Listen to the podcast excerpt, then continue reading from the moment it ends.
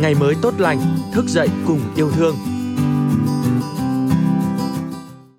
Chào mừng quý vị và các bạn đã đến với podcast ngày mới tốt lành ngày hôm nay và tôi là Minh Yến, biên tập viên của chương trình. Thưa quý vị và các bạn, Hà Nội đang bước vào những ngày đầu đông năm 2021. Một trong những điều tạo nên phong vị của mùa đông Hà Nội đó là những tiếng giao đêm. Có lẽ bởi vì trong những tiếng giao đêm đó, người ta thấy được cả một vùng quê, người ta thấy được cả một miền ký ức và thấy được bóng dáng của những con người thân thương hoặc cũng có thể khi những tiếng giao đêm cất lên là khi cuộc sống xô bồ của phố phường đã lắng xuống, chúng ta hoàn toàn tĩnh lặng và đối diện với chính mình. Podcast ngày mới tốt lành số cuối tuần ngày hôm nay mời quý vị và các bạn đến với tản văn Những tiếng giao đêm của tác giả Gia Tưởng.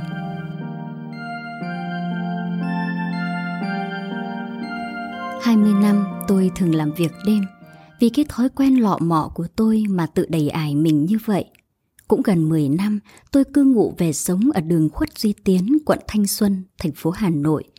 Cứ nghe tiếng giao, ai ngô nóng đi của một người đàn ông là đúng 2 giờ sáng, sai lệch ít phút không đáng kể. Nhưng từ khi dịch Covid-19 bùng phát đợt 4 này, tôi không được nghe tiếng giao ngô nóng nữa. Chả phải thiếu món để ăn đêm, nhưng tiếng giao là một sự đồng hành khi tôi làm việc, nên thiếu tiếng giao ngô nóng ấy lại thấy trống trải. Nhớ lần đầu tôi chuyển về khu thanh xuân này sống, tôi ngồi viết bên cửa sổ vào một ngày cuối thu, đêm xe lạnh. Tiếng giao ai ngô nóng đây của một người đàn ông đã kéo tôi đứng lên ra khỏi bàn viết để mua một bắp ngô luộc. Tôi đưa 10.000 đồng qua song cửa, người bán gửi lại bắp ngô vẫn còn ấm vào tay. Hai bên không nhìn rõ mặt nhau, tôi chỉ thấy anh gầy và nồi ngô to được đặt sau xe đạp, bọc nhiều lớp giữ nhiệt lắm. Tưởng là mua có một lần, nhưng hóa ra gần 10 năm rồi mà giá ngô trả tăng, vẫn 10.000 một bắp. Bao nhiêu lần tôi ăn ngô chống đói lúc nửa đêm cũng không nhớ nữa. Đến khi là khách quen, anh bán ngô xin số điện thoại của tôi, tôi lưu tên là Ngô Luộc. Mỗi khi thấy cửa sổ phòng tôi sáng thì anh đều nhắn tin trước, rất ý tứ để hàng xóm khu tôi đỡ phải mất ngủ vì tiếng giao đêm. Có lần đưa ngô cho tôi, anh cũng rào trước tôi mấy nhời. Ngô hôm nay không được ngon lắm, anh thông cảm nhé. Vụ ngô bãi giữa mà các bác Hưng Yên làm đã hết rồi, giờ là vụ ngô Vĩnh Phúc. Chúng em cũng cứ phải lấy ngô khắp nơi mới có hàng để luộc phục vụ các bác quanh năm đấy. Hóa ra ngô luộc ngon nhất mà những người bán ngô chuyên nghiệp rất thích phải là ngô được trồng ở bãi giữa sông Hầm do những người quê gốc Hưng Yên lên thuê đất để canh tác. Nghề bán ngô cũng phải đào quanh các vùng như Vĩnh Phúc, Sóc Sơn, Hòa Bình mới có đủ ngô mà luộc bán quanh năm. Và mỗi nơi ngô đều có một vị riêng. Ăn mãi ngô của anh thì tôi cũng thấy ngô bãi giữa ngọt, mềm lại còn thơm nữa. Ngô Sóc Sơn thì hơi cứng nhưng khá bùi. Ngô Vĩnh Phúc được cái mẩy, ăn cũng bùi nhưng vị thì nhạt nhạt, được cái no bụng.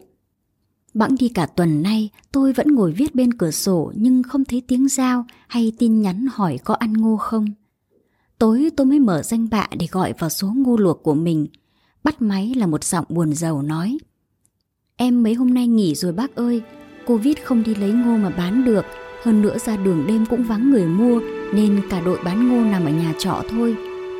Tôi hỏi, sao không về quê mà ở nhà trọ làm gì? Buồn lắm, Em quê ở Tân Yên Bắc Giang cũng bị Covid phong tỏa, nội bất xuất, ngoại bất nhập rồi, không về được đâu bác ạ. Giờ chỉ có ăn rồi ngồi như trên đống lửa ở nhà trọ, đợi hết dịch Covid mới bán ngô luộc lại được thôi. Cũng chỉ tại dịch Covid mà làm cho Hà Nội vắng vẻ hơn hẳn, không biết bao nhiêu người lao động bị ảnh hưởng, quán xá đóng cửa, xe ôm không có khách đi, những nghề làm việc chân tay ăn theo đời sống thị thành như dọn nhà theo giờ, sửa chữa nhỏ, nghề bán đồ ăn vặt bị mất việc. Xã hội không bị đóng băng nhưng chậm chạp đi rất nhiều bởi người ta chuyển trạng thái sống ở thế thủ. Covid như là một thế lực vô hình bắt con người ta phải cảnh giác, phải đề phòng, phải ngừng lại đáng kể những công việc mưu sinh thiết yếu. Cũng do Covid mà tôi phải tự giam mình trong nhà theo lệnh của cơ quan y tế phường. Những đêm ngồi viết để trả bài rất thèm được nghe tiếng dao ngô luộc. Không phải vì mình đói mà thèm ăn mà chỉ khi nghe tiếng giao rất đơn giản đó mới thấy một Hà Nội trong bình thường từ người lao động chân tay, người buôn bán nhỏ, cán bộ công chức và cả những người đứng đầu thành phố cũng khát khao một cảm giác bình thường, an toàn như thế do những âm thanh đơn giản như thế mang lại. Như tôi, Tôi cần tiếng giao đêm ngô luộc để thấy sự yên tâm trong suy nghĩ nơi mình đang sống.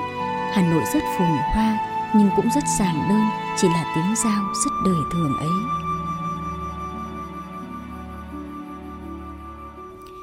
Quý vị và các bạn vừa nghe tàn văn những tiếng giao đêm của tác giả Gia Tưởng. Thưa quý vị và các bạn, Covid-19 đã khiến cho những điều tưởng như bình thường bỗng trở nên xa xỉ và mong ước của chúng ta lớn nhất là được trở về một cuộc sống bình thường với những nhịp điệu bình thường, những mối quan hệ bình thường và những tiếng giao bình thường như vậy. Cảm ơn quý vị và các bạn đã lắng nghe podcast ngày mới tốt lành ngày hôm nay. Chúc quý vị và các bạn một ngày mới tốt lành và một cuối tuần vui vẻ, êm ấm bên gia đình và người thân. Xin chào và hẹn gặp lại quý vị và các bạn